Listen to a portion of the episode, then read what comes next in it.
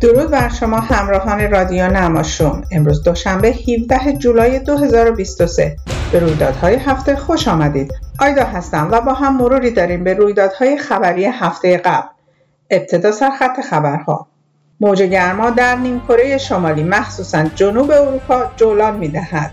وزیر خزانهداری آمریکا اعلام کرد که مشتاق همکاری با چین در زمینه منافع مشترک است بانک مرکزی کانادا سود بانکی را باز هم بالا برد. سوال این است آیا شرایط اقتصادی بدتر خواهد شد و بالا بردن نرخ بهره تا کی ادامه خواهد داشت؟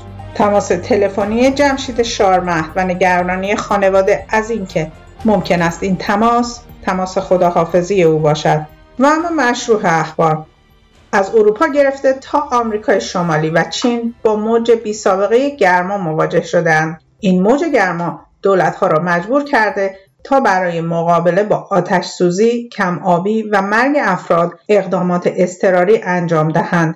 افزایش تدریجی متوسط دما باعث شده که این پدیده نیز به یکی از نگرانی های جدی بین المللی تبدیل شود. روزنامه های ایتالیا نوشتند دو ورزشکار غیر حرفه‌ای فوتبال بر اثر بازی در گرما جان سپردند با وجود اینکه کشورهای آفریقایی به گرما عادت دارند امسال موج طولانی گرما باعث خشکسالی و کم آبی بیش از حد در آنجا شده است و در آمریکای شمالی نیز حریق جنگل بسیار بیشتر از سالهای قبل دولتها و مردم را درگیر کرده است. این موج گرما در یونان باعث تعطیلی آکروپولیس شده است و جزایر قناری را تخلیه کرده. نوشیدن زیاد مایات به خصوص آب و نوشیدنی های سرد عدم فعالیت در ساعت های گرم روز گرفتن دوش روزانه و خوردن میوه و سبزیجات در این روزها توصیه می شود. خبر بعدی این که جانت یلن وزیر خزانهداری آمریکا روز یکشنبه اعلام کرد که آمریکا مشتاق همکاری با چین در زمینه ایجاد ساختار بازپرداخت بدهی برای کشورهای فقیرتر است. او گفت سفر هفته پیش او به پکن به تقویت روابط آمریکا و چین کمک کرده است. خانم یلن افزود شرکت های آمریکایی به دنبال سرمایه گذاری در چین هستند. همچنین این مقام بلندپایه دولت آمریکا اعلام کرد. هدف اصلی آمریکا در سال جاری مبارزه با تلاش های روسیه برای دور زدن تحریم هاست. در حالی که کشورهای غربی سعی بر فشار بر روسیه دارند هند خرید نفت از روسیه را افزایش داده است. خبر بعدی این که بانک مرکزی کانادا بار دیگر برای مبارزه با تورم بهره بانکی را بالا برد اما به نظر نمی رسد کمک دیگری در راه باشد بانک مرکزی می‌گوید برای مبارزه با تورم چاره دیگری ندارد اما همه اقتصاددانان موافق این مسئله نیستند جیم استنفورد اقتصاددان و مدیر مؤسسه تحقیقاتی مرکز کار آینده گفت این آخرین افزایش مفید نبود و افزایش بهره بیش از این کار نمی کند.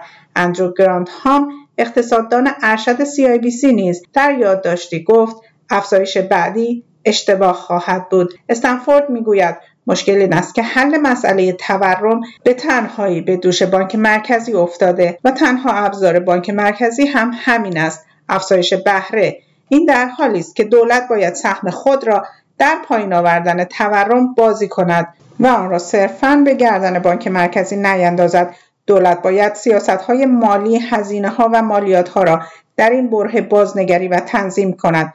او گفت دولت باید در مورد افزایش بیرویه سود شرکتها و ها اقدام موثر انجام دهد. همچنین در مورد هزینه سرسام‌آور مواد غذایی و خانه باید اقدام بسیار موثرتری انجام شود. به نظر این اقتصاددان برخی شرکت‌های کانادایی از این تورم دارند برای سود خود سوء استفاده می کنند در حالی که کمر برخی صاحب ها برای پرداخت بهره خم شده است. و خبر آخرین که جمشید شارمهد زندانی دو تابعیتی ایرانی آلمانی روز یک شنبه با خانواده خود تلفنی گفتگو کرده است.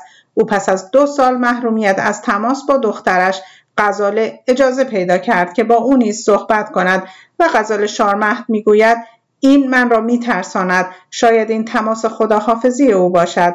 صدای پدرم بسیار ضعیف بود و او از دنیای بیرون و حکم اعدام خود که پنج ماه پیش اعلام شده بود بیخبر است.